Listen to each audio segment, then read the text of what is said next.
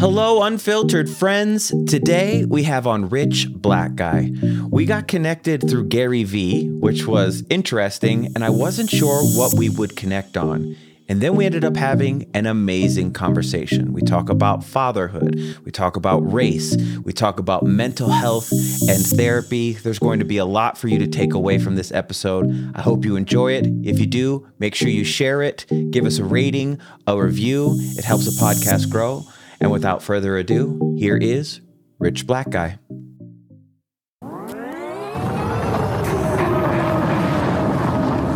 Welcome to the Unfiltered Friends podcast. Before we introduce you to our next friend, I want you to take a moment to think about everything that led you to where you are right now. Do you see how strong you are?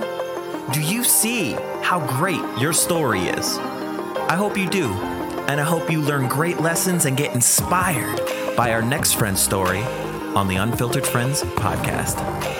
How's it going, man? it's amazing. I'm. Oh wait, you're in you're in Mountain Time, right? I am. Yeah, I so we exist, okay? Because a lot of people forget that we're here, and I get it because there's not much out here but mountains, but we exist. Okay, acknowledge oh, us. okay. That's good to know. Yeah, I'm just like this is the first time I'm talking to someone in Mountain Time. Right. Well, I mean, like, so I'm from originally from Chicago, and some Hmm. uh, during the pandemic, especially if I wanted to go home, I would drive, and there's there's there's really nothing there. there's nothing. Yeah. Nebraska, Kansas, not okay. If you're from Nebraska and Kansas, I'm sorry, but it's just like a lot of open land and not a whole lot to to look at. So, but I- um, I- I'm we got connected in such an interesting way. I'm still not 100% sure like what they're doing, yeah. but I had a conversation with a guy uh, named Nick Dio who works for Gary Yeah. Vee. Yeah. I f- I followed Gary for a while. I actually met Gary back when Twitter first started. Gary who was who taught me what Twitter was. And he just Hmm. sent me a random DM. He's like, "Keep going, CT," and I was like, "Huh?" And then we, Yeah. and then we had that conversation uh, with me and Nick. We had like a twenty minute call, and he immediately said, "You need to talk to Rich Black Guy," and I was like, "What?"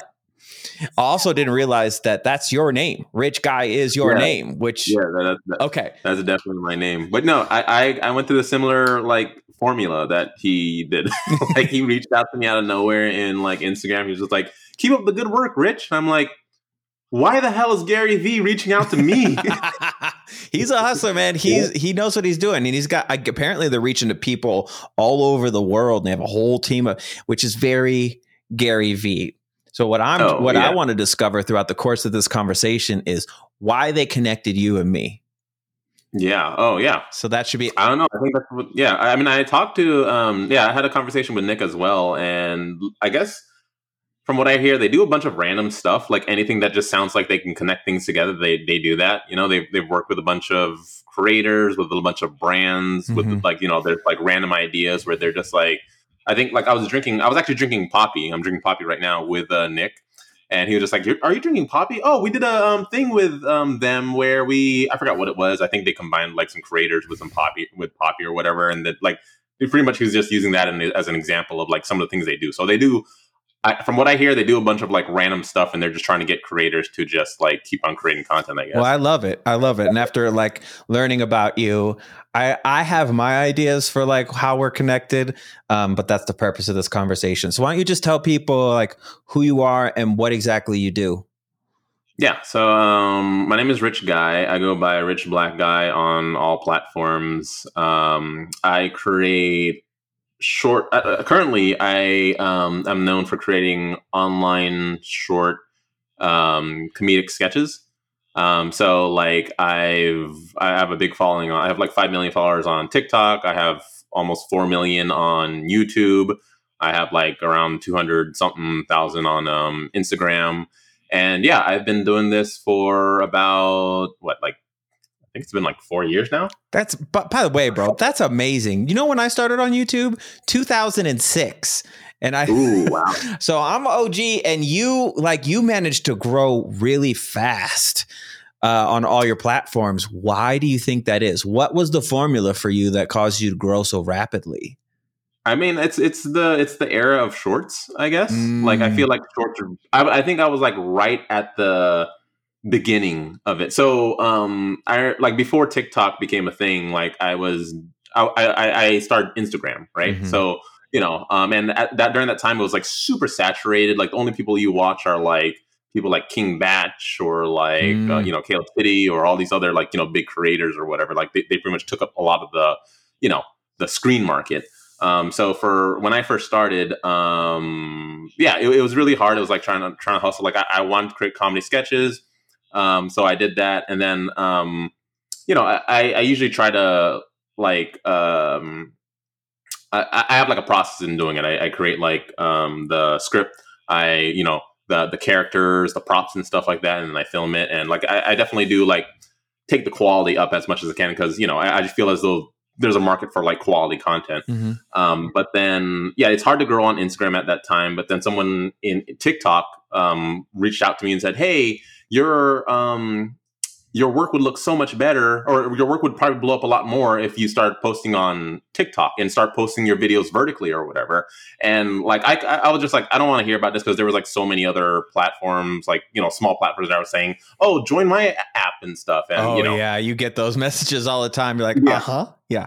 Mm-hmm. yeah, yeah, I get I get them a lot. So um but then then I hear from Gary Vee saying, you know, hop in like like this is this is the new platform. I like i swear it's gonna blow up and you know and then you know I, from here like I, I know that like gary vee he has that merit you know that merit of just like understanding how the market is going the trends and stuff and like like a lot of times he's actually right. So you know i decided to just um, jump in and like upload some of my content there and then out of nowhere like i got like i had got like 10,000 followers in like the first week or so, you know, hmm. and I uploaded like only three videos, and I thought that was freaking amazing, you know, because it was hard to get ten thousand followers. It took me it took me like months to get ten thousand followers on like Instagram, you know? It's a much different grind. I feel like the the boundary for followers on TikTok is much lower than pretty much any other platforms. Like your 4 million on mm. YouTube is like 50 times more impressive than your 5 million on TikTok cuz I feel like on YouTube it's much much harder to grow but maybe because I haven't been involved with the shorts era uh, that yeah. that could be incorrect. I would say that too. Like yeah, I think that it's also shorts that blew me up there. Um, I think what they done was they can like I started uploading my videos on TikTok, moving it into YouTube and then um, they converted my YouTube videos into shorts just because it had the same like you know vertical frame, you know, and then yeah, they just like blew it up, and that's how I got. And yeah, yeah, I guess it's impressive that like wow, I got like four million followers on YouTube, but at the same time, like all of that stuff is like. You know, I, I don't want to fluff it up and say that. Oh yeah, I'm so freaking awesome. I, I still think that like it's still like vanity numbers to me. You know, because they're they're not. There's no ad revenue behind you know my uh my following at the moment until February. I guess that's when the monetization will start kicking in, and I want to see how that's going to go. For um, for shorts. Yeah, for shorts. Ooh, maybe because yeah. I have I still have my channel. It's got like four hundred thousand subscribers, but I haven't uploaded on it in. I think three times in the last like five years. So oh, wow. I'd be curious to see, uh, serious, see how how that would go. Yeah, I look at I look no, at a lot. I look at a lot of your your sketches. And while it's humorous, it seems to touch on some very serious topics. Does that ring true for you? Mm, yes. So, yes. Is what's the inspiration behind taking these like tough subjects but putting a comedic twist on it? I feel like people take humor a lot easier than they take like direct information or they, they the direct responses to an answer and that's how i approach things um so like especially like one of the reasons why I blew up so much is because I created this video about like COVID. Mm-hmm. Um, and how this was a time where like the vaccine came out and a lot of people were like skeptical about it. They're like, oh no, don't because you know it's not really FDA approved and all this other stuff. And you know, so there was that like that back and forth or whatever. And like it's like trying to think of a way to create a video that communicates to both sides. Mm. Um, so like yeah, so like I created a video and I just thought like you know what if like i understand that it's scary to take a vaccine at that time because you don't know what's in it or whatever and it was like rush but like what if there was like some guy who's just like screw it I'm gonna take all five vaccines and see what happens or whatever. And he ends up becoming this superpower villain, mm-hmm. and he mm-hmm. just starts going like crazy or whatever.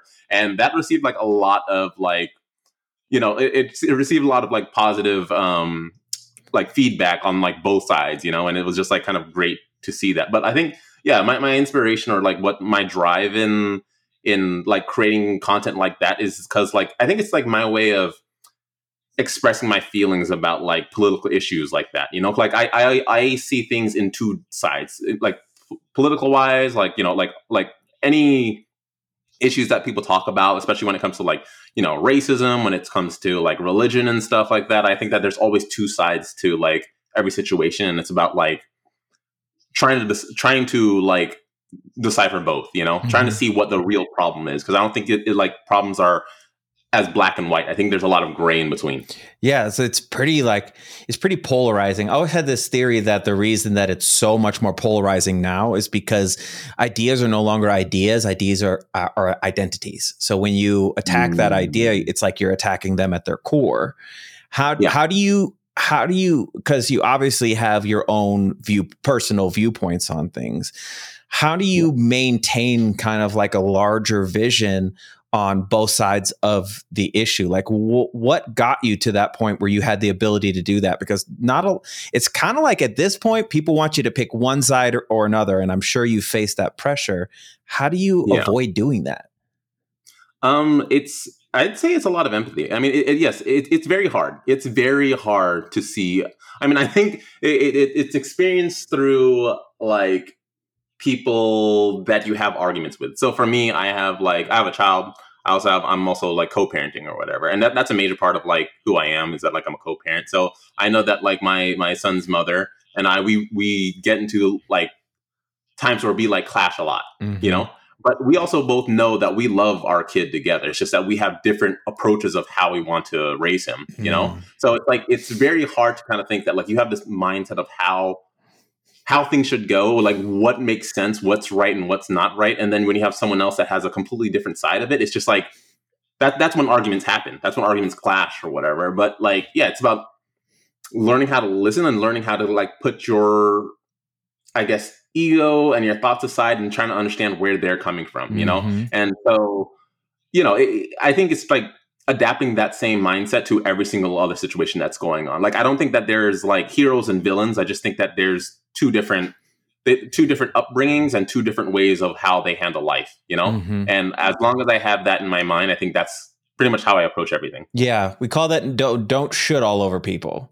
You know? Yes, exactly. You know, like you you saying you should do this or you should be this is someone putting their value system on somebody else.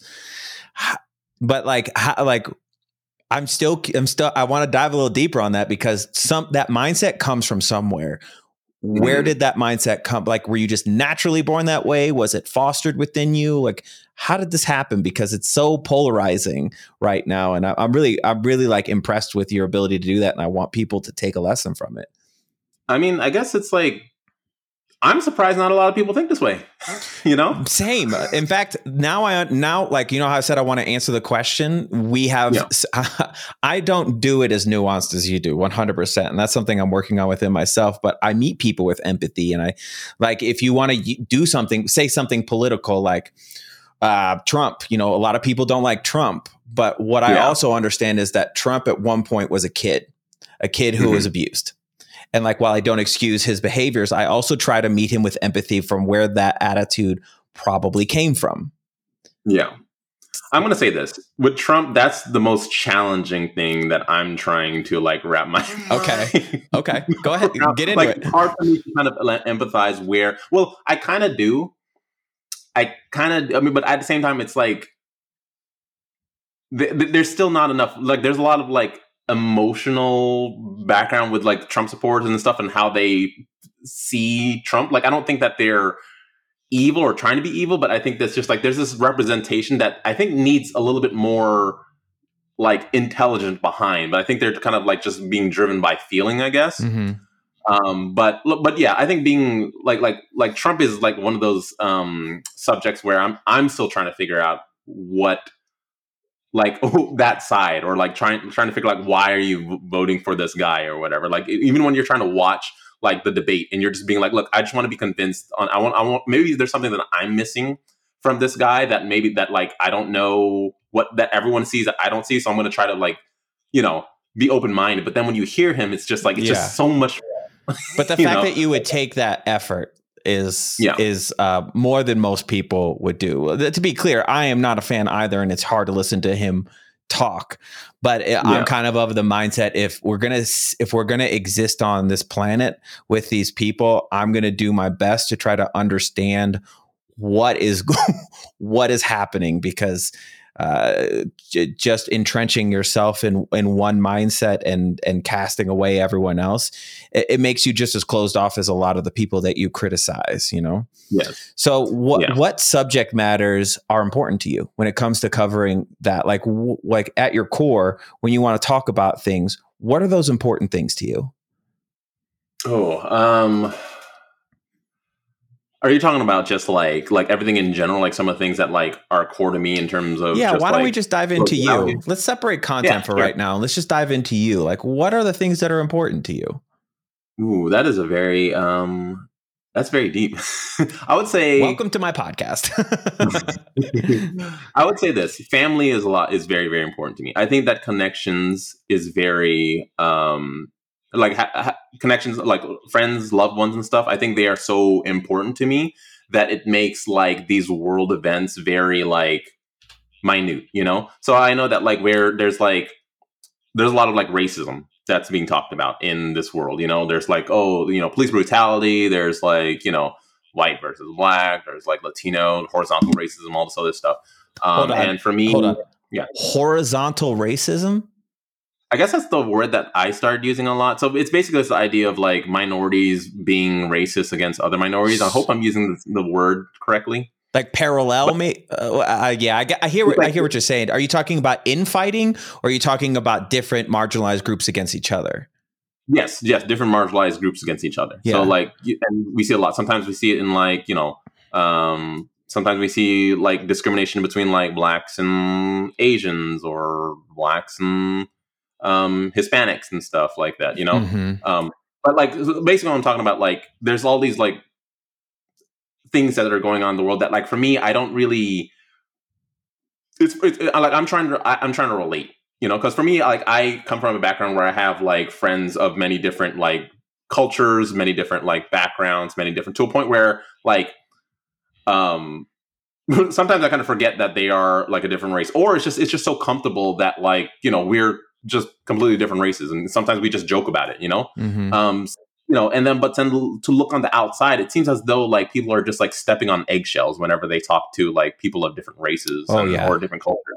And it's just kind of weird. It, it's just very, very weird to me, and that's why, and, and that's one of the reasons why my name is also Rich Black Guy as well, is because like, I mean, I'm not saying, saying everyone to call me Rich Black Guy at the same time, but don't like it's like obvious that I'm, I'm black, you know, yes um, and it's like it's it's something to kind of like make people feel comfortable. I mean, of course, it's kind of like uncomfortable to say that my name is Rich Black Guy, but at the same time, it's like don't like can we not like beat around the bushes and pretend that we are like you know you're white, I'm black, I'm like you know like yeah it's, it's just kind of like there's this there's this sense of um is there's this weird sense of everyone's stepping on eggshells nowadays and people don't want to be canceled people don't want to like offend people and for me i'm just feel like in, in order to connect with people you need to feel like the sense of comfort between us Yeah. you know and and it's like like putting your guard down and just kind of like hearing each other and where people are coming from and i think a lot of people are like the public doesn't do that enough Yeah, I mean, it's dangerous because because like while you have this like wonderfully open mindset and you want to bring people together,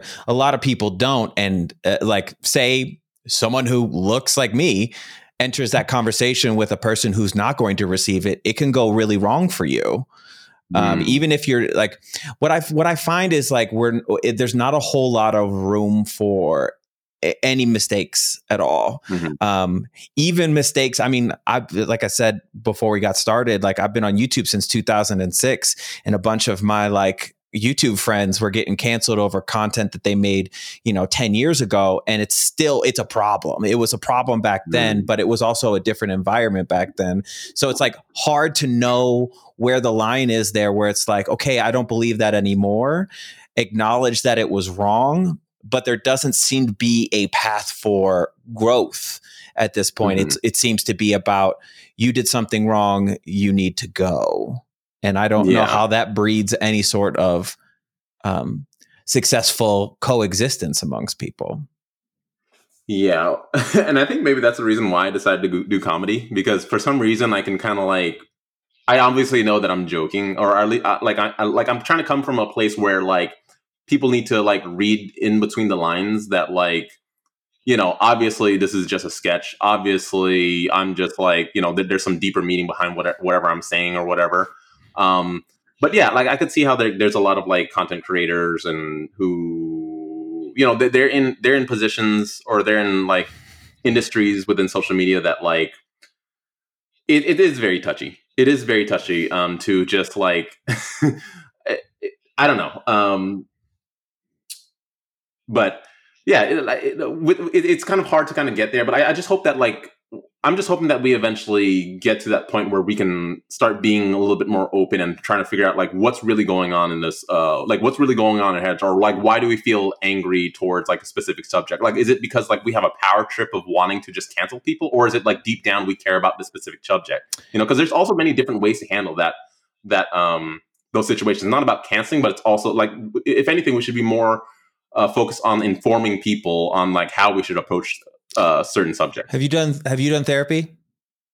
oh yeah i have yes Yeah, and I think that's probably an element element of it too. Like, I think people have uh, have triggers about certain subject matters, and understandably so because they've had experiences connected to those triggers that will cause them to have an emotional reaction. Um, yeah and I, do people actually get canceled either? I don't think people get canceled. I think people get yelled at for a few weeks. I mean, some people do get removed, and I feel like the Mhm. people who actually get removed were legitimately problematic and needed to go away, like the Harvey Yeah. Weinstein's of the world, like that Oh. level of stuff, one hundred percent.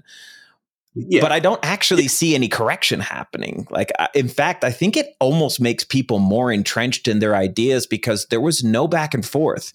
Like, think about it. If I came up to you and tried to and and and dogpiled on you with all of my friends, would you be receptive to growth?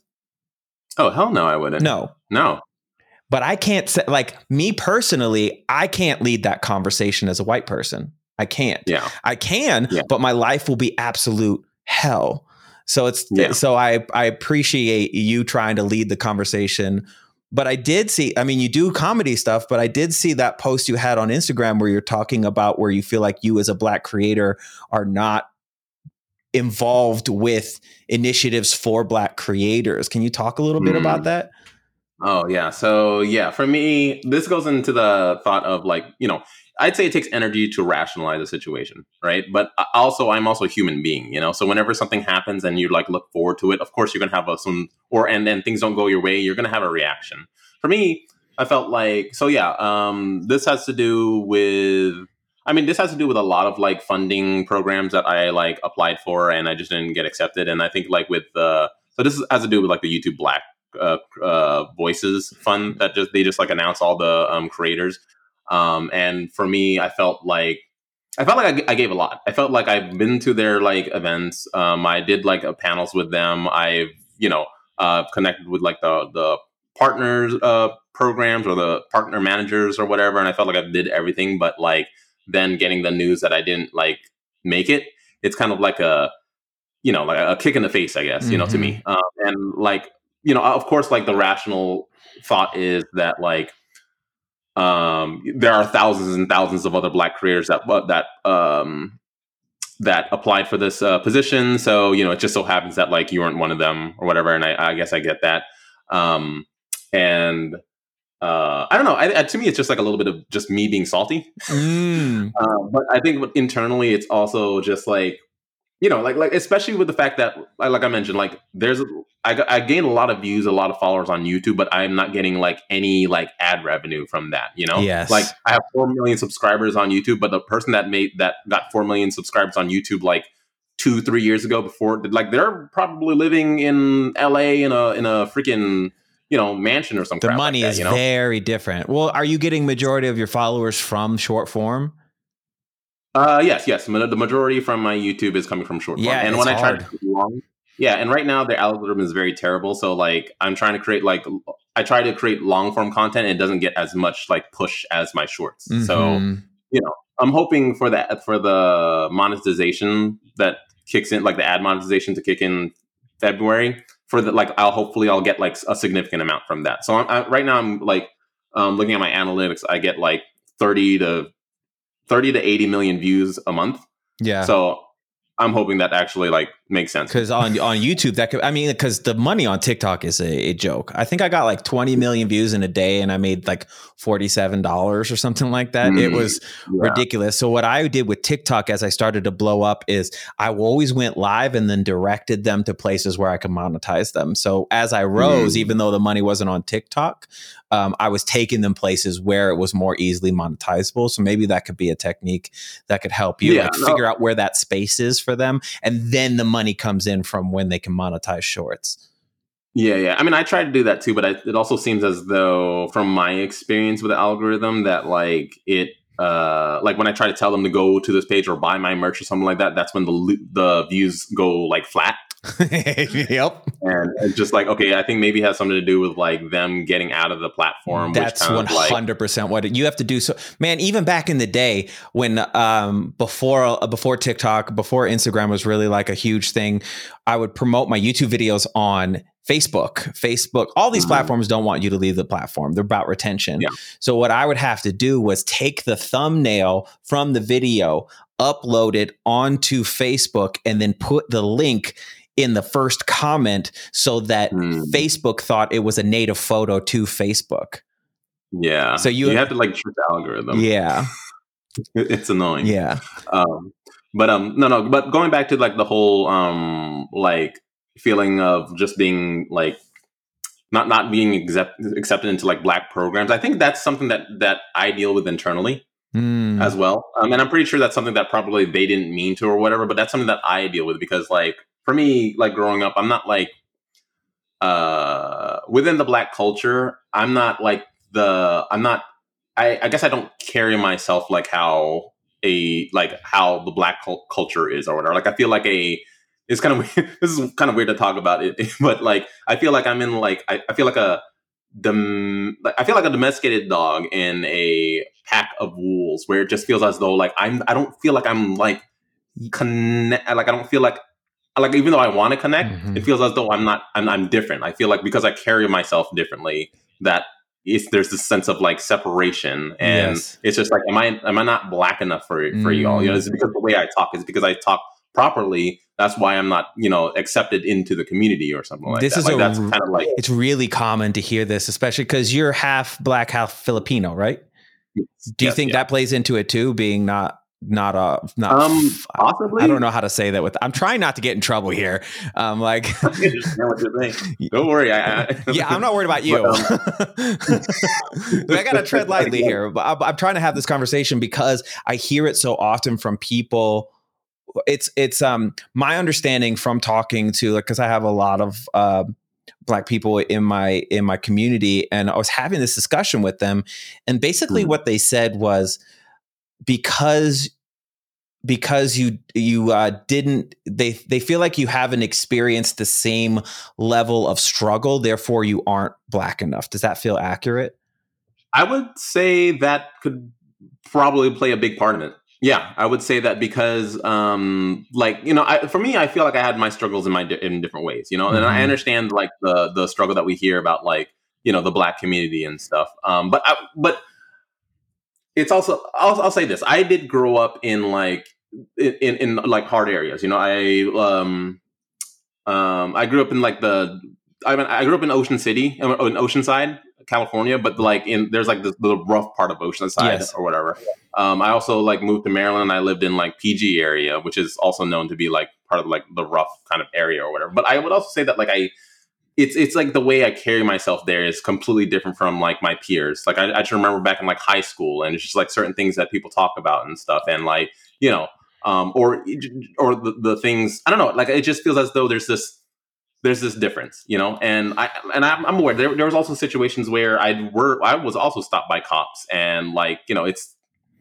I, I do go through these things, but at the same time, I, I think there's just like this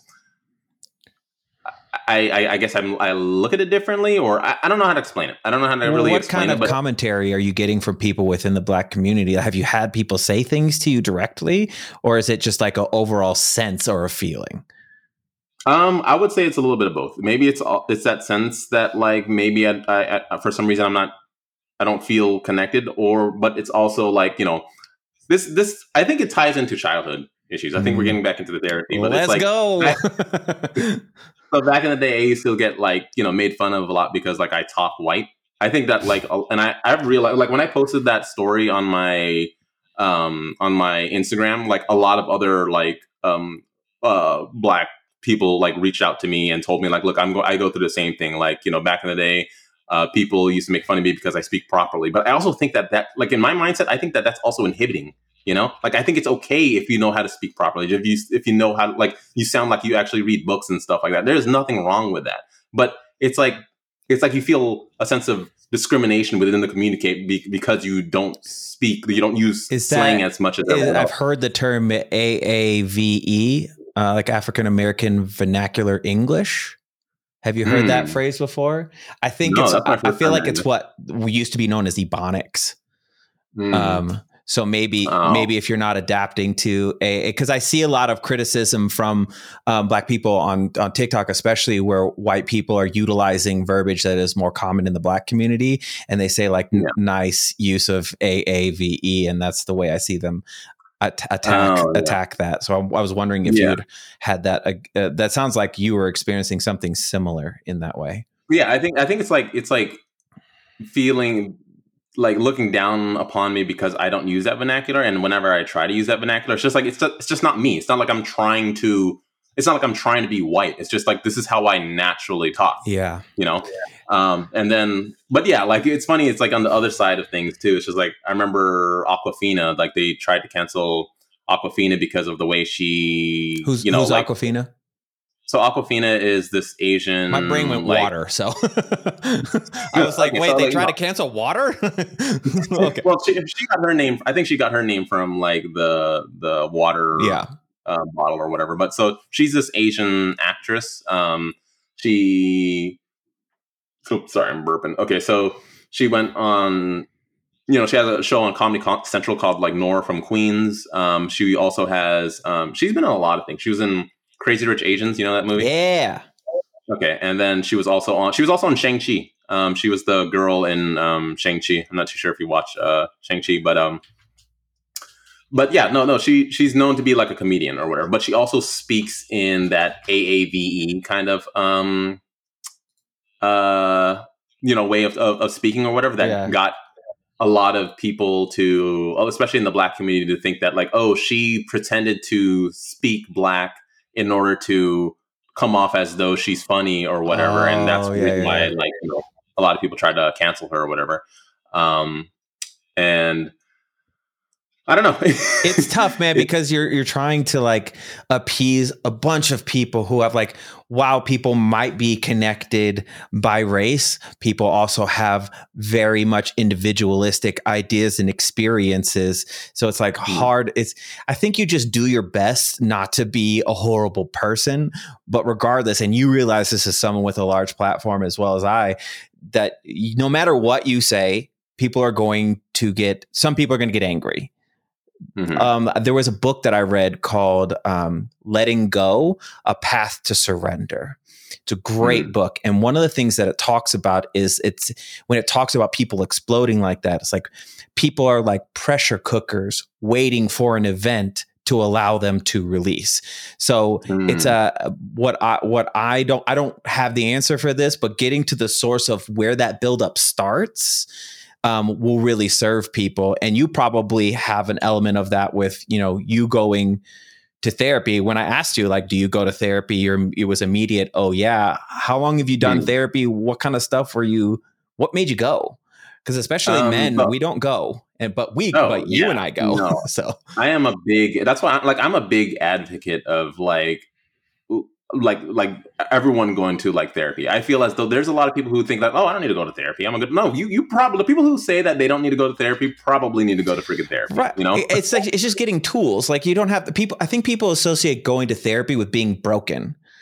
but mm-hmm. going to therapy yes. is just learning how to navigate the world with the proper tools to be a successful human, learning how to deal with your personal experiences. So I'm curious what yeah. your personal experiences were that that inspired you to go. Yeah. Um, so for me, this was a time when I was raising my son at like the age of when, how old was he? He was around like 2 mm-hmm. three, and I was going through like a lot of hardships. I was going through a lot of like financial hardships. I was, I was in college. I was, um, you know, um, hardships in terms of relationships, hardships in terms of family and stuff. That and um, so I, I felt like I was kind of like really, really pushed to the to the like you know edge, and I just felt like you know, it, it was just like I felt like I need to get my mind right.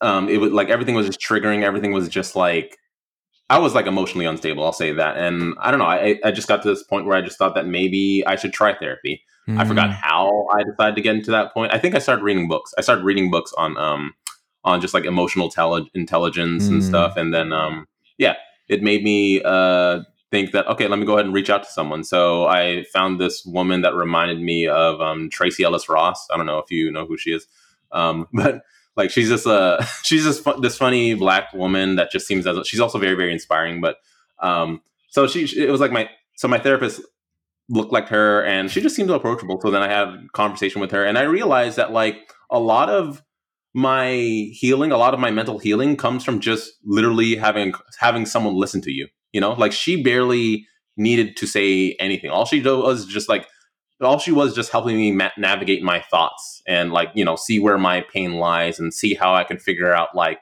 my issues on my own, you know? And I think that's how a lot of, that's how people try to, I think that's how people find happiness, you know? Um, whenever we're like, and the difference between like talking to a therapist and talking to a friend is that like sometimes a friend will give you advice based off of the little that they know that you, they've given you. But with a therapist, like they they try to make you figure it out yourself you know? And a lot of friends will will one try to i'm not one of those friends but i know plenty of people who will just tell you what will make you feel better instead of what's going to mm-hmm. help you. But then they also project their own struggles onto yours which could complicate things. So like the therapist is there to just because actually this i have the word listen tattooed in my mm. grandmother's handwriting. Mm. And she was yeah. like, eh, she told, oh, this is a lesson that I told her that she passed on to me when she was about to pass away. And she's, it, the lesson was the best, like a lot of times when people come to you looking for advice, they really just want someone to listen. And it's amazing exactly. how much silence will help people because it's just like sometimes you just need someone to bounce it off of and hear it. Yeah. Because you're processing yeah. it outside of your your own mind. Yeah, and it changed. It even changed my way of just like listening to like my friends or even my wife or anyone. It's just like I'm. I just literally take the time to just have an interest in hearing what they have to say. And what's interesting is that when you barely say anything, and it's just more so like sometimes just repeating back what they say, or just like you know having this genuine like like you're just genuinely empathizing with them. They will talk for hours and hours and hours, and, and I think that's the thing that people want. They just want someone to be able to listen to them, or someone to just understand yes. them, you know? Um, but yeah, therapy is a very, very beautiful thing. And I encourage like everyone to, even if it's like, you don't even need to have like deep, like childhood trauma problems. It's just like, even something like, like, oh, I'm not comfortable in my job. What should I do? Like that's, that's definitely therapy worthy, you know? Yeah. I mean, like I, it was really wild because I, I started going to therapy. So I'm 40 I started going to therapy when I was like 38. So this is like a pretty recent thing for me. And it's wild as someone who was almost 40 years old talking about a middle school talent show that I was in. Like, but that stuff stays with you if you don't deal oh, with it. it. It's like your yeah. your life gets like heavier and heavier the more you burden yourself and don't release those things. Yeah. And then that bleeds into all of your other relationships. Oh, yeah. You know, I wanted yeah. to give these relationships a chance by healing my own wounds so that yeah. I could give those relationships a chance. It wasn't that I was broken. I just had some rough experiences. Yes. And it's, yeah, it is kind of crazy to realize how like the, the, the things that happen like 10, 20, like childhood, uh, like moments yeah they definitely like change the way you just perceive like things like so for me um i've always had anxiety of looking stupid or like saying something stupid i think that's why i have like i also have a sense of social anxiety or whatever Same. and i think what like that stems from is like childhood moments where like especially in, in my family um, where like my brothers and my parents sometimes like call me stupid because of like i don't know like for example uh, the remote like like oh can you try to f- get the remote for me I, I don't know where the remote is and it like took me a while and then they're just they just finally finally pointing at it and they're like there you there it is stupid or whatever and you know it, it, it just builds a sense of anxiety that it's like I need to prove that I'm not stupid. I need mm-hmm. to prove mm-hmm. that I'm not like you know. And then, but then you take that kind of those moments, and then you just start to realize that like it it stems, or you take that root, and then it starts to like, you know, um, uh, grow into like just many different uh places in your life. Like when it comes to like just having a conversation with another girl, or having a conversation with I don't know somewhere where they are testing your intelligence, you just start to have this sense of anxiety or whatever. But I don't know. Like, it, yeah, you, you, can figure all that out in, in therapy. When those things, when those things, like when that root happens, then your brain starts looking for it. And then yeah. what happens when your brain starts looking for it is it will make it where sometimes it doesn't exist. And then va- basically validate itself over and over again. There will be some experiences that do, but then you're also looking beyond those experiences. So it's kind of like if you put gla- sunglasses on, the world is tinted. So imagine those mm-hmm. sunglasses were your trauma. You're going to view the mm-hmm. whole world like that. And so being exactly. able to remove those sunglasses to have a, a clear vision of the world uh, yeah. is it's a wonderful thing, man. I'm so much calmer now. I used to be just like, and like the social oh, anxiety oh, yeah. I got from working in clubs, actually. Yeah. Ooh. So when when I used to bartend at clubs in LA, and you essentially become a bouncer. It's really like you don't really have a choice because sometimes security can't come help you. So yeah. n- now to this day, that when I get shoulder to shoulder, that's when fights break out that's but my mm. brain goes. So, you know, fight or flight, I'm fight. So I have to spend all my time. So I don't go to concerts anymore, man. It's rough, mm. but like no, it's just like those things stay with you. And it's if you have the ability to get access to it, it's so important to do so. Yes.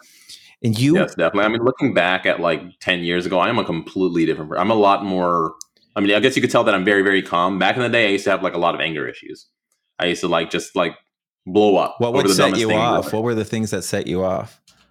What were I don't know. Sometimes it's just like whenever things just get overwhelming. Um, mm-hmm. whenever like okay, I have school, I have my kid, I have like I need to pay rent or something like that. I mean, I guess those are things to really like to definitely get stressed about. But I was like, it gets to a point where like I don't want to talk to someone, and if someone talks to me, then I'm gonna just like explode or whatever, mm-hmm. you know. Um, so I think I, if anything, yeah, I've, I've learned how to handle my anxiety more. I learned how to handle myself under pressure a lot more. You know. And so you um, so you um, started therapy like ten years ago. Uh, when did I start? Yeah, like early. Yeah, in, in my right now I'm I'm 33. Uh, yeah, when I was like 23, 24.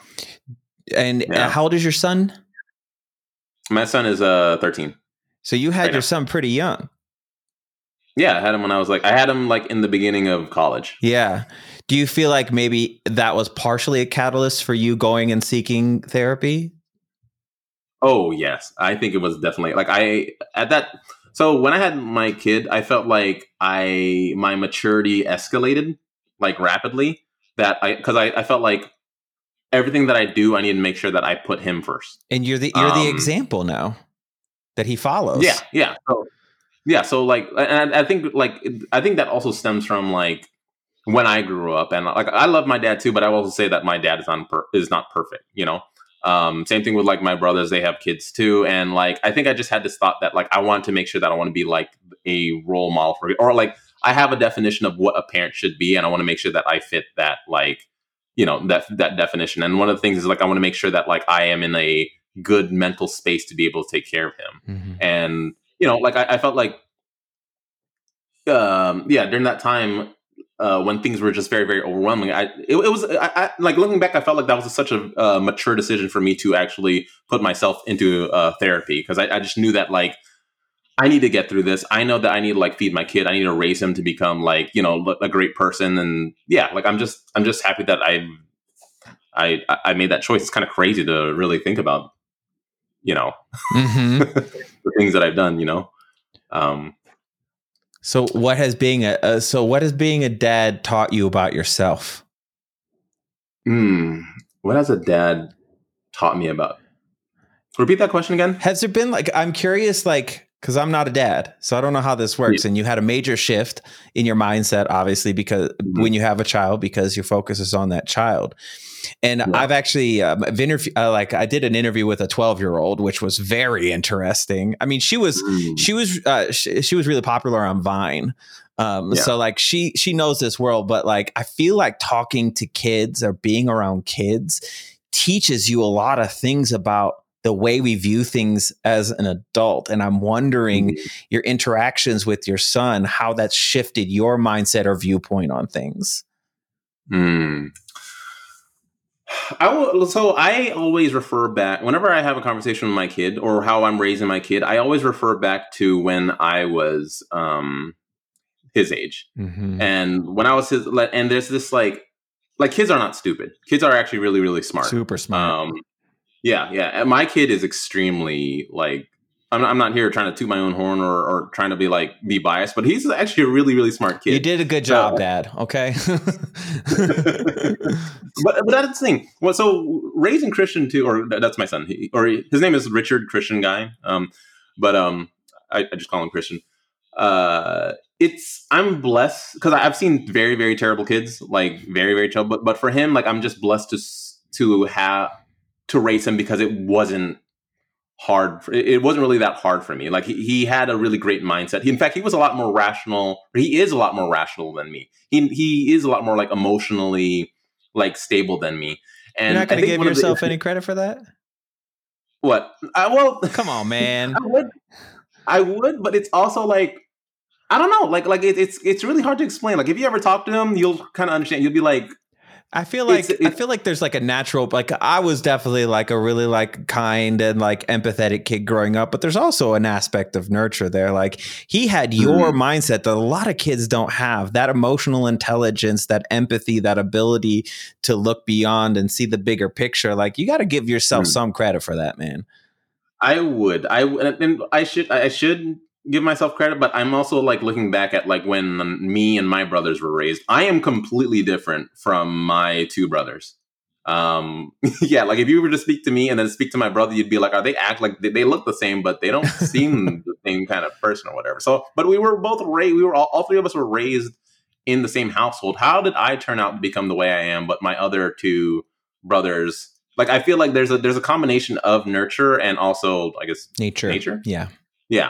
Um, and with him, I feel as though it like sometimes I even cuss. I sometimes I cuss in front of them. I, I in fact, I, am I mean, he's 13 years old now, so like I, I, I don't really give a damn. But he still doesn't cuss. Like he's very, very prude. And I'm like, I'm not even even his mother. His mother is not even like as like prude or whatever. But he, it's just like it's an innate in him. Like that's just how he is and i just it just doesn't doesn't make any sense to me you know mm-hmm. and it translates to um, the content that you guys make together too Does he, do you guys you love making content with him oh yeah oh yeah yeah i love making i mean at, at this point too like he's like a teenager now so he's just kind of like in this like I don't know if I, I mean he, he, he, we just filmed something like this past weekend or whatever, but like he's also focused on like his friends. He's also focused on basketball. Um, uh, but what was I going to say? But yeah, um, one of the things I've learned about like raising Christian or raising my my son is that like it's not about like like I've seen a lot of parents and they tend to just like play the parenting role that like um that that we see in TV or something like that or that like that our parents taught us is that like you have to punish them for whatever or whatever just like, you know, like disciplinarian or, authority figure is like the main role Exactly, exactly, and just like no, or even like the the types of punishment. So for me, I know I like make videos about like spanking my kid. I'd never touch Christian or like like I never um like hit him before or anything like that. At the same time, I do not like condone people who believe in spanking their kids or whatever. Um, but I, but I also believe that there's a certain kind of tool, like like I feel I feel like it should be treated as a tool. You know, mm. like um, I feel as though there are a lot of situations where you can that, that you can talk to them. You can it, it, like this it's like a it's a lesson to for like whenever something wrong happens let's just say that they got mad or something like that it's something that they have to you have to converse with them about like set them to the side and talk to them more but you know um, but there's there's also situations where like they can cross the boundary of like parent and child and you know like i'm here as a parent i'm here to take care of you i'm here to like you know um to house you to clothe you and stuff but then like for you to either take advantage of that or to like abuse like or see how far you can go there needs to be some sense of like you know um some sense of like punishment. It doesn't need to be like physical punishment but something to like let them understand that like i am the parent and like you know i love you i care about you but there needs there does need to be some sense of boundaries in, as to like what you shouldn't be doing because you know um but that's a that's another discussion for i mean you want to create you you want to create those boundaries but you also want to create an autonomous human being that can make decisions and do critical thinking yeah. and if you just i can't man like i got i got spanked as a kid i don't know what your situation was but like my ass beat as a kid. It's it, it's really interesting. Like I had um so when my uh so not this grandmother but my other grandma she died last year, and we mm. went down to the house that my mom grew up in because uh, my grandma got buried next to my grandfather, and it was really interesting the uh, I got a real vision of the break in uh, generational trauma because there was a tree in their backyard and mm-hmm. I associate that tree with I climbed up it when I was 10 and I grabbed a dead branch and I fell and I broke both bones in my wrist and like got concussed. Mm. But my mom remembers going to that tree and grabbing a switch so that she could get mm. whipped with it. And it's it's pretty it's pretty uh, beautiful watching a parent change that narrative, even though they, because it's so much easier to say, I went through this, therefore you go through this and pass it down, that generational trauma or mindset. But mm-hmm. it was a conscious choice on the mm-hmm. behalf of both of my parents to not pass that on to me and to do it differently and were they perfect no but yeah. they did they did so much better than their parents eh, from my perspective mm-hmm. and that's um, i feel like that's a go- and, goal yeah, and I think that's what like we that's how uh, what I think how it should go when it comes to like you know for each generation is that we're just learning from the past generation and like seeing what makes sense and what we can like do without. Even when i'm looking like like i remember having conversation with christians that like when eventually when he gets older he's going to start to see like again like i'm i don't like saying that i'm a perfect person because i'm maybe i'm not. Maybe there's some things where i think that it is the best decision for the moment but then maybe i look back and i'm like ah i could have done a better job or whatever. Same thing with my dad. Like i love my dad but there's definitely a lot of things there's a lot of things that he done that i like i'm so glad that he's done but then there's also a lot of things where i just felt like you, you could have done without that or whatever mm-hmm. and I, that's what i told christian as well. So it's like when you grow up when you have kids or whatever you know i just like I don't want you to uh, like I'm not perfect. I'm pretty sure that you're gonna have an idea of how parenting should be done. That's probably better than me or whatever. And I think yeah, uh, for each generation, we got to put our um, we got to put our ego aside mm. and understand that like you know we're we, are we are supposed to raise our children to become better than us. Yeah. You know? So talking about ego, there's like one subject that I feel like hits home for a lot of people, especially creators like you and I. And you recently made a video about it, talking about imposter syndrome, mm. um, which man, it's pretty crazy that like we have our own brains and we have the ability to create our own thoughts, and the thoughts that we create sometimes are to our own detriment. It's it's a wild thing. So, can you explain to people? First, let's talk about what is imposter syndrome. Mm-hmm. Imposter syndrome is that feeling that you get when you just feel like you're not enough. Mm-hmm. Like you, you feel as though you are not like. I mean, I, I feel like a, lot of people suffer from it. A lot of people, a lot of great, talented people suffer from it um, because, yeah, because I think that what they're trying to do is they're trying to prove themselves or they're trying to get themselves in a certain like you know merit that they just feel as though they're not like ready to do that yet. And um, that's something that I deal with a lot. So like for me, people keep on saying that, oh, you're a really great like comedy content uh, writer. Um, even like like oh, you have like four million like follower four, four million subscribers on YouTube, five million, you know, and like I see the numbers and stuff like that. But at the same time, I'm just like, but do I call do I like to call myself a comedian? Like I don't even have a comedian background. Like I like like I work for the government, you know? Mm-hmm. Like that that's my that's my background. I worked for the government. I was a UX designer and now I decided to get into comedy like online uh sketch comedy now people are saying like, "Oh, you're just as good as Key and Peele, you're just as good as Dave Chappelle. And I'm just like, slow your roll. All right, I'm just doing this shit because I don't know. I, I just I wanna, have some ideas. I want to push back on that a little bit though. The same lesson from this grandma. When someone gives you a compliment, even if you don't agree with it, say thank you because they're talking about how they feel about you, not how you feel about mm. you.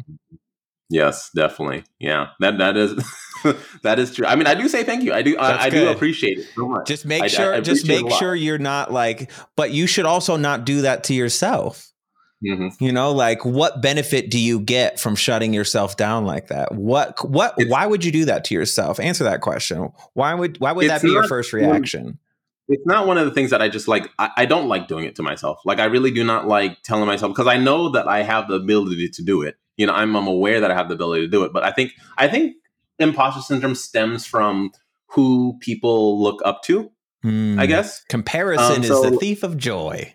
It is. It definitely is. So like when I compare myself to like a lot of people who are just like like for example, I do I write sketch comedy, but I do not want to do stand up at all. Like I still have social anxiety in terms of going up yeah. in, in, front of a you know like fuck no I don't my literal nightmare. yeah. So, but when I see like people like Andrew Schulz or like Trevor Wallace and stuff, and the, like they're they're content creators too, but they're also they also like you know sell out shows and stuff, and I see them, I'm just like they're so freaking amazing. They're like you know um and I guess that's what that I, I, guess when I think about the things that I don't have, that's when I'm like imposter syndrome mm. like kicks in a lot, you know.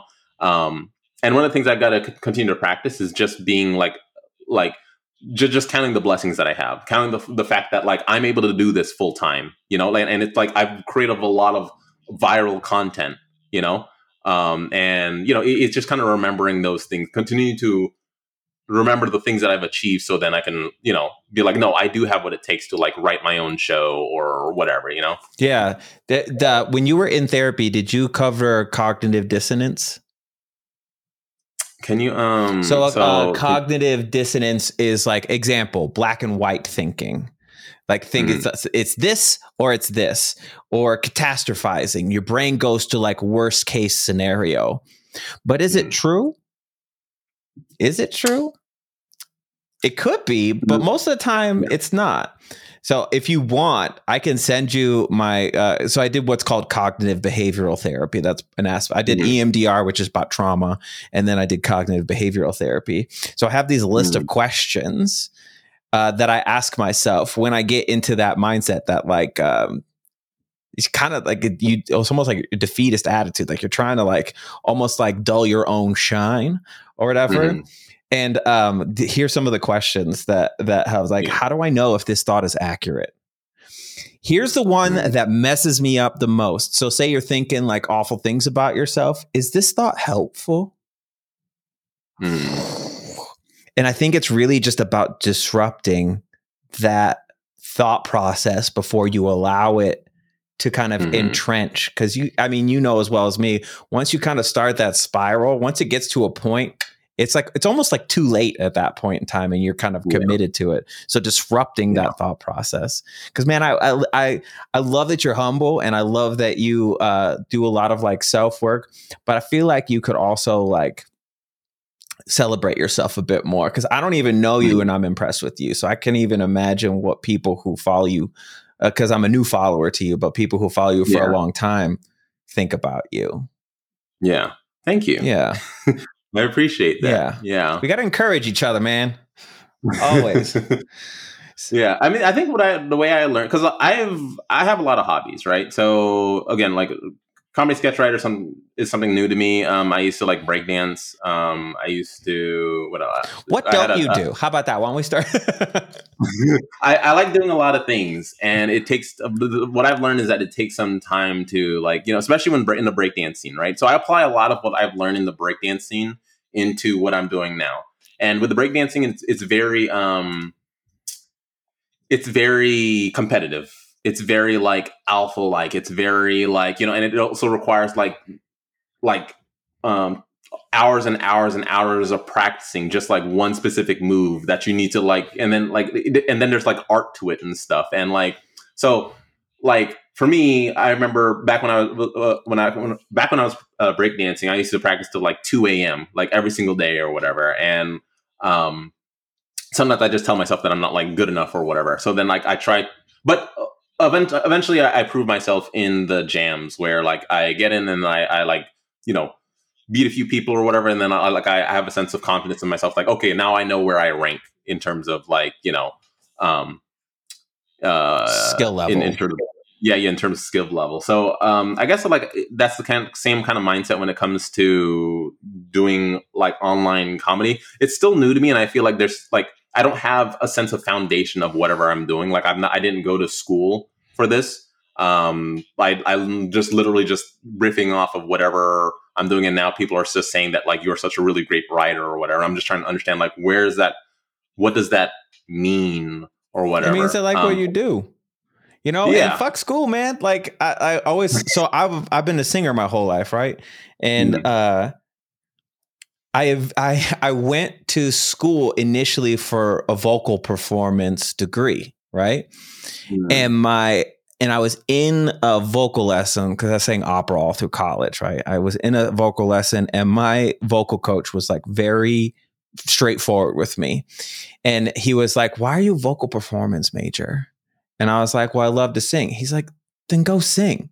It's like, but you don't mm. need a mm. degree in it. If I'm going to audition for a role and I'm better than someone who got schooling, they're not going to pick the person who has schooling. They're going to pick, pick the person who's better.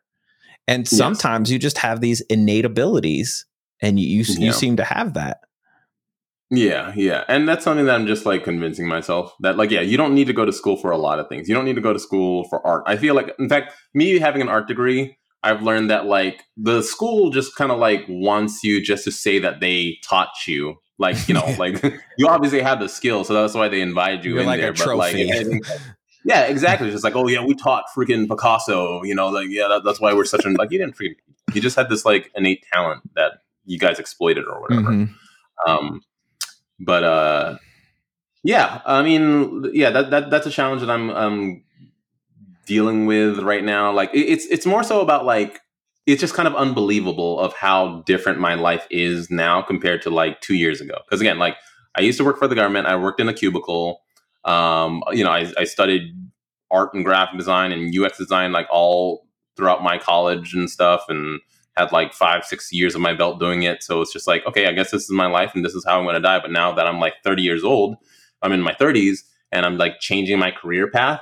And like, I guess you don't hear that much. That like people sometimes when you hear that you're in your 30s, that's when like you know that you, you already know the direction of where your life is going to go. So right now, I feel like I'm kind of like restarting my career path again. Mm-hmm. But um, you're taking all of those experiences and they're guiding where you're going now. So it's just like yes. it's just another chapter, but it's the same book.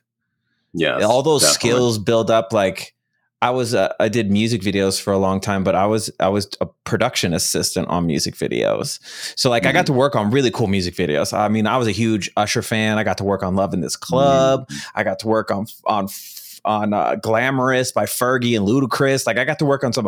Uh, was uh, I'm Throwed by Paul Wall was my favorite one. Paul Wall is incredible. Um, and I never, I didn't, I didn't know how I was going to use that. And then I went into, and then I went into making my own music videos, and I could take those lessons. So I'm sure there's ways mm. that you're mm. taking that time and those skills previously oh, and applying yeah. them now. Yeah. Yeah, yeah, with like user experience that deals with a lot of like talking to users about how they use the product and just like understanding from like like a non a, a new, no BS mindset of like, okay, what do you think about this product? Is it actually working? Tell me your steps and stuff. It's and I, I I think I take that same mindset into my videos, and I think that's the reason why my videos go viral is because I start to I, I understand the the viewer's perspective of what they see. Like, okay, you know, in the beginning, first five seconds, this is how they captures their, their you know, how to capture their their attention and how to con- how to continue to keep the attention going. And then I also like take that analytics, you know, it, and it's like it's like the, I, I kind of go in with a non-biased mindset. That's just like, you know, is this actually good? Is it not? Don't you're not going to hurt my feelings. I just want to see, you know, how people are interacting with this um thing. And yeah, I just I just learn as I go. What um, if you wrote like a little thing that people could like get from that could be a way for you to generate revenue with your mindset is like teach people those things mm, something that's yeah, downloadable yeah. for people because people are looking for that, man. Like I speak to young people a lot, and for the last seven, eight years, the number one answer for what kids want to be when they grow up is what we do. They want to be a mm-hmm. YouTuber, an influencer of some sort. Yeah. So maybe that could yeah. be a way for you to like share your knowledge, but also generate some revenue. Yeah, yeah, yeah. It takes time I to know, do it, but like, I yeah, I, I know, I know a friend of mine said like, yeah, you should create a whole um, class on Udemy on just like how to create like TikTok videos or how to create sketches and stuff. And yeah, I guess I'll eventually. I think that that's an idea to to dive into. Um, I'm just trying to make you money, man. You're putting all this effort in. Oh, we no. need to make more money. No, I feel you. I feel you, man. I feel like in this in this uh, in this career, there's so many different ways to make money. You can teach people. Yes. You can create merch, create videos, sponsorship. It's crazy, and that's what I love about this. That's what I love about this job. Is like you create your own path. Mm-hmm. You know, it's a lot more free free than like you know working the nine to five job, and you know you get your raise every year or whatever, and I don't know. I feel like I can get old easily. I remember. I remember when. uh so I mean, I was on YouTube before Google bought it, so there was no money. Mm-hmm. You just did it for funsies. And I mm-hmm. remember, yeah. uh, do you know who Phil DeFranco is? Yeah, yeah. So yeah. Phil and I have been friends for a long time because we kind of came up together in the in the same era. Oh wow! And we're in the yeah. we're actually in the fantasy football league together. I beat him last week. Like no, like anyway. uh, I remember he was one of the first YouTube partners. In that first year, they actually gave the creators a salary for the year instead of doing it like ad mm-hmm. revenue. Yeah. And I remember him walking up to me and he was like, I'm going to make a hundred thousand dollars this year. And I laughed at him. And now look at, he's a millionaire. And there's several millionaires, mm. probably billionaires out there who, it's crazy how much this space has grown and the possibilities just keep growing and growing and growing. Oh, it's yeah. pretty amazing. And it's like getting out of that mindset now for a lot of people that like, you know, b- before internet blew up, before content creation blew up, you know, like nine to five was the thing to go. Everyone go to college, everyone get their degree, feed the monster, interview, get the job, yeah, and then you just kind of like that's how you live your life. But like, yeah, this is people need to realize that this the industry of like making money is just completely different now. You know, I did not think that like for me to say that I'm going to quit my job to do TikToks just sounds really stupid.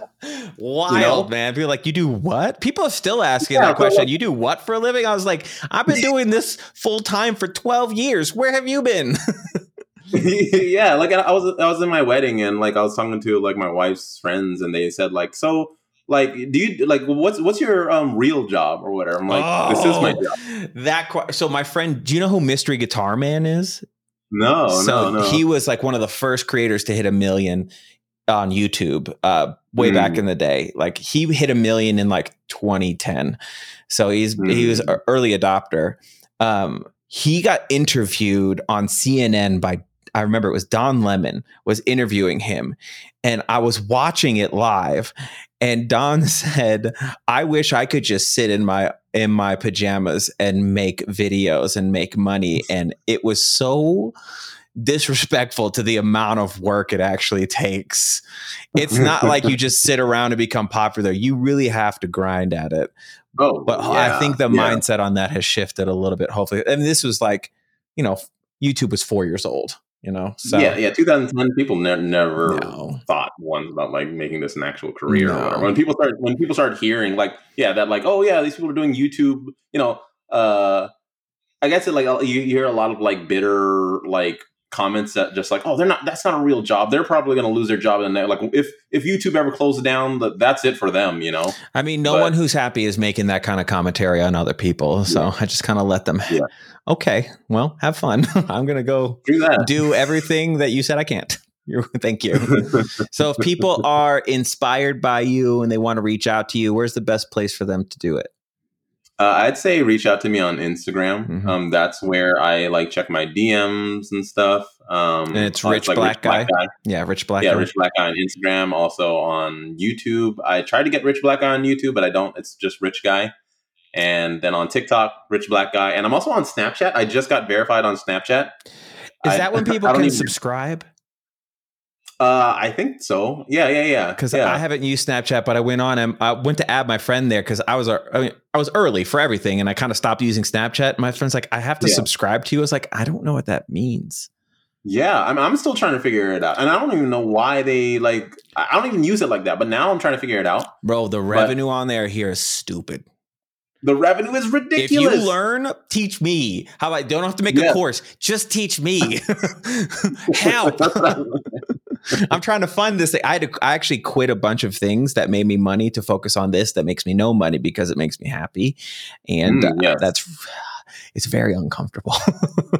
Yeah, well, I mean, as long as you're doing what you love, man. Yeah, I like. I'm invigorated by these conversations. I think. I, hopefully, you felt empowered by by it too. Like that's my whole purpose is to like. Oh no, I love I love one on one conversations. I love just learning. You know, different people and just like seeing how they think and stuff. Like, yeah, this was very invigorating. I'm glad I was here. Yeah, was good. Well, let's stay in touch and yeah. yeah, definitely. Thank you, man. Thank you so much, Rich, for being on Unfiltered Friends. I loved that by the end we knew 100% why we were connected to each other. If you enjoyed what he had to say and you were inspired by him, make sure you reach out. Also, this is an independently funded podcast. If you want behind the scenes, handwritten letters, group chats, get to watch me edit what you're listening to right now, go to Patreon, patreon.com slash unfiltered friends. And until next week, this was Unfiltered Friends.